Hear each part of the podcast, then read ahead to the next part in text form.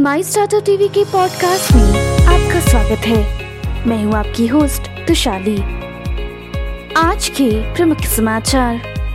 राष्ट्रीय स्टार्टअप दिवस 2023 में देखने के लिए पाँच बड़े रुझान। इंक्यूबेटर टी हब का मानना है कि 2023 कुछ बाधाओं के साथ एक आशाजनक वर्ष होगा। उभरती तकनीकी स्टार्टअप भारत के भविष्य की अर्थव्यवस्था की कुंजी जितेंद्र सिंह ने कहा। अब समाचार विस्तार से।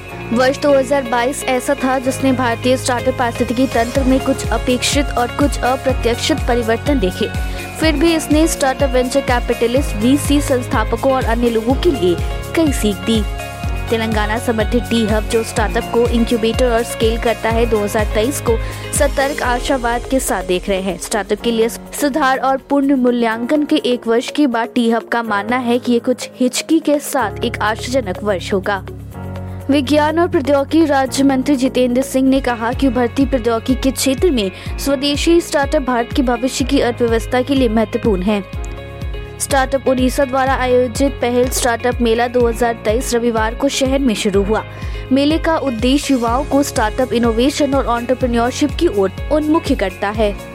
मामले से परिचित लोग के अनुसार K K R and company और ब्रिटिश इंटरनेशनल इन्वेस्टमेंट पीएलसी के पूर्व फंड मैनेजर की एक जोड़ी का लक्ष्य भारत में प्रौद्योगिकी केंद्रित राज्य में निवेश करने के लिए 250 मिलियन डॉलर तक जुटाना है। 16 जनवरी को भारत में हर साल राष्ट्रीय स्टार्टअप दिवस के रूप में मनाया जाता है। प्रधानमंत्री नरेंद्र मोदी ने 2021 में घोषणा की थी कि 16 जनवरी को भारतीय स्टार्टअप पारिस्थितिकी तंत्र का जश्न मनाने के लिए राष्ट्रीय स्टार्टअप दिवस के रूप में मनाया जाएगा। इकोनॉमिक्स टाइम ईटी की रिपोर्ट में कहा गया था कि नए जमाने की उपभोक्ता कंपनियाँ लागत में कटौती के लिए अतिरिक्त छटनी की योजना बना रही है।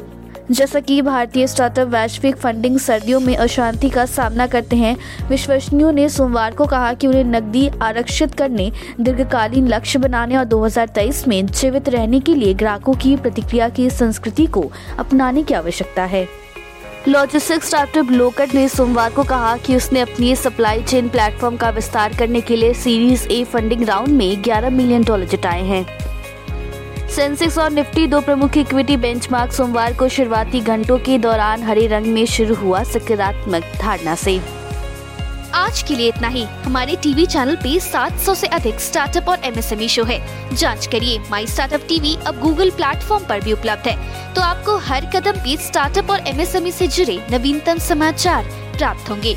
आप हमारे टीवी चैनल को सब्सक्राइब करके हमारा समर्थन भी कर सकते हैं और घंटी के आइकन को दबाना ना भूले।